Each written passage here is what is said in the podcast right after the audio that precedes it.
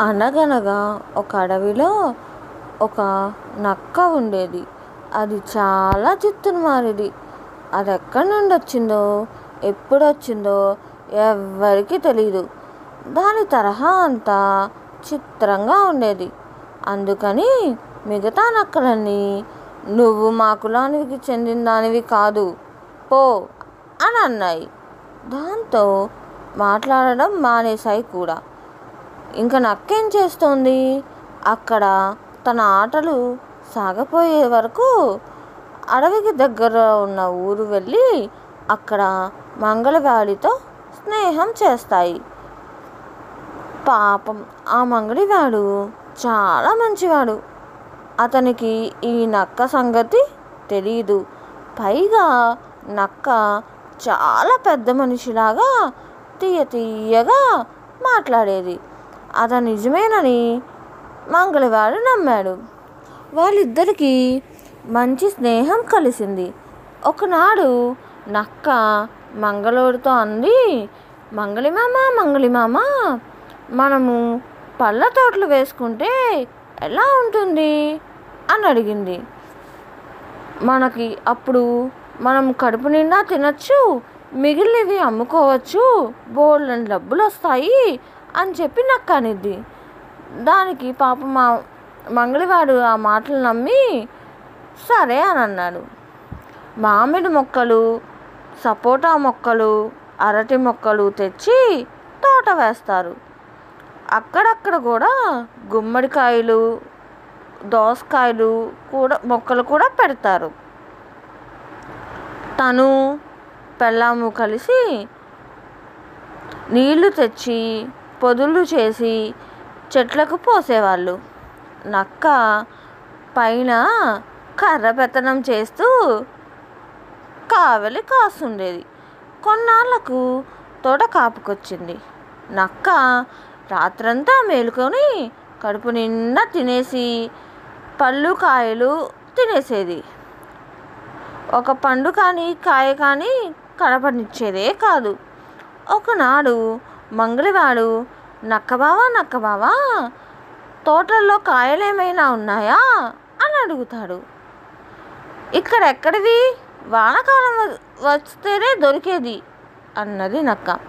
పాపం మంగళవాడు నమ్మాడు. వానాకాలం వచ్చాక అడిగాడు వానాకాలంలో ఎక్కడన్నా కాయలుంటాయా? చలికాలం రావాలి అంది. చలికాలం వచ్చాక అడిగితే పిచ్చివాడా చలికాలంలో కాయలు దొరుకుతాయా? పిందెలే ఉంటాయి. ఎండాకాలంలో అడుగు అని ఇలా ఏదో ఒక సాగు చెప్తూ మంగళవాడిని ఒక్క కాయ కూడా ఇవ్వలేదు. ఇంతలో ఎండాకాలం వచ్చింది. కాయలు వచ్చాయి. నక్క ఒక రాత్రి అడవికి పోయి మిగతా నక్కలతో చుట్టరికం కలుపుకొని వాటన్నిటిని విందుకు పిలిచింది. అవి కూడా వచ్చి పొట్టకి పట్టినన్ని తినేసి మిగతావి తుంచి కొరికి మట్టిలో పారవేసి అలా చల్లా చెదరగా పడేసి వెళ్ళిపోయినాయి.